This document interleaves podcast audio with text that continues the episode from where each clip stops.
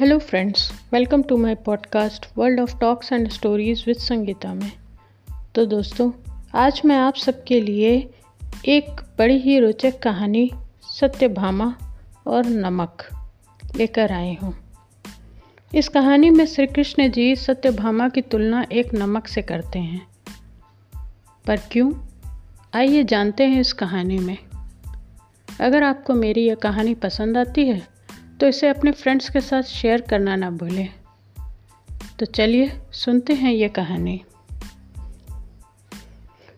पौराणिक मान्यताओं के अनुसार भगवान कृष्ण की आठ पत्नियाँ थीं।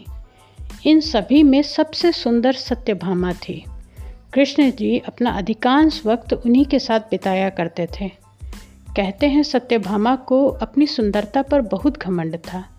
एक बार उन्होंने कृष्ण जी से पूछा मैं आपको कैसी लगती हूँ?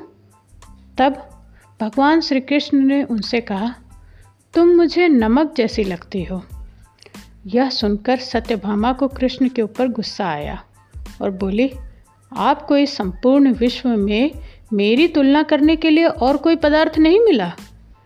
कृष्ण ने उस समय तो किसी तरह सत्यभामा जी को मना लिया और उनका गुस्सा शांत कर दिया। कुछ दिन पश्चात श्री कृष्ण ने अपने महल में एक भोज का आयोजन किया। छप्पन भोग की व्यवस्था हुई। तब भगवान कृष्ण ने सर्वप्रथम सत्यभामा से भोजन करने का आग्रह किया। सत्यभामा ने पहला कौर मुँह में डाला, मगर यह क्या? सब्ज़ी में नमक ही नहीं था? कौर मुँह से निकाल दिया। फिर दूसरा कौर मावा मिश्री का मुँह में डाला और फिर चबाते चबाते बुरा सा मुँह बनाया और फिर पानी की सहायता से किसी तरह मुँह से उतारा। अब तीसरा कौर फिर कचौरी का मुँह में डाला और फिर थूक दिया। तब तक सत्यभामा का पारा सातवें आसमान तक पहुँच चुका था। ज़ोर से चीखी, किसने बनाई है यह रसोई? सत्यभामा की आवाज़ सुनकर श्री कृष्ण दौड़ते हुए आए और पूछा, क्या हुआ देवी? कुछ गड़बड़ हो गई क्या? इतनी क्रोधित क्यों हो? तुम्हारा चेहरा इतना तमतमा क्यों रहा है? क्या हो गया? सत्यभामा ने कहा, किसने कहा था आपको भोज का आयोजन करने को? इस तरह बिना नमक की कोई रसोई बनती है? किसी वस्तु में नमक ही नहीं है, मीठे में शक्कर नहीं है, एक और नहीं खाया गया। श्री कृष्ण ने बड़े भोलेपन से पूछा तो क्या हुआ? बिना नमक के ही खा लेती। सत्यभामा को फिर गुस्सा आया और बोली, लगता है दिमाग फिर गया है आपका।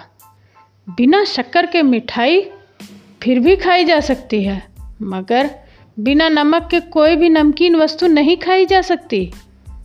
तब श्री कृष्ण ने कहा, तब फिर उस दिन क्यों गुस्सा हो गई? जब मैंने तुम्हें यह कहा कि तुम मुझे नमक जितनी प्रिय हो अब सत्यभामा को सारी बात समझ में आ गई। वह सारा वाक्य उन्हें समझाने के लिए किया गया था। और तब उन्हें समझ आया कि कृष्ण जी उनसे कितना प्रेम करते हैं। इस कहानी का मर्म यह है कि स्त्री जल की तरह होती है। जिसके साथ मिलती है, उसका ही गुण अपना लेती है। स्त्री नमक की तरह होती है, जो अपना अस्तित्व मिटाकर अपने प्रेम, प्यार तथा आदर सत्कार से परिवार को ऐसा बना देती है। तो मित्रों, यह कहानी बस यहीं तक। मुझे उम्मीद है आपको पसंद आई होगी। अगर मेरी कहानी पसंद आई है तो इसे शेयर करना ना भूलें और मेरे चैनल को फॉलो करें। मिलते हैं जल्द कुछ नया लेकर। तब तक के लिए धन्यवाद।